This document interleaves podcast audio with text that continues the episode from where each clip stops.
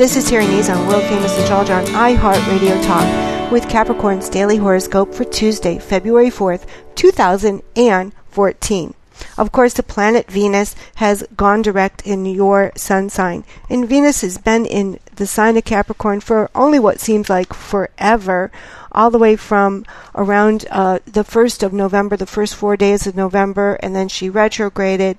And what this does is, of course, it plays havoc with your personal life, with your uh, physical well being, because any planets in the first house affect the body proper.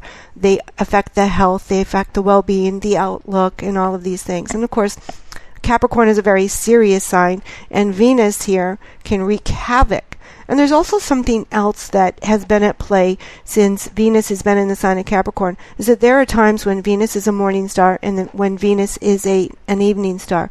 And then there are times when she actually disappears over the horizon and she's for about 9 days uh, she's not anywhere to be seen. And this happens twice a year. So no doubt it's wreaked havoc with the sign of Capricorn, getting what they want, uh, putting their goals forward, um, helping them to achieve what they want. It hasn't been easy. And if it weren't for this, the planet Pluto, which is full of force and full of determination, you probably wouldn't have uh, gotten that far. But taking care of your health, your well being, your personal appearance, these are all very important things right now, especially as the planet Venus has remo- has gone direct and is moving forward right now.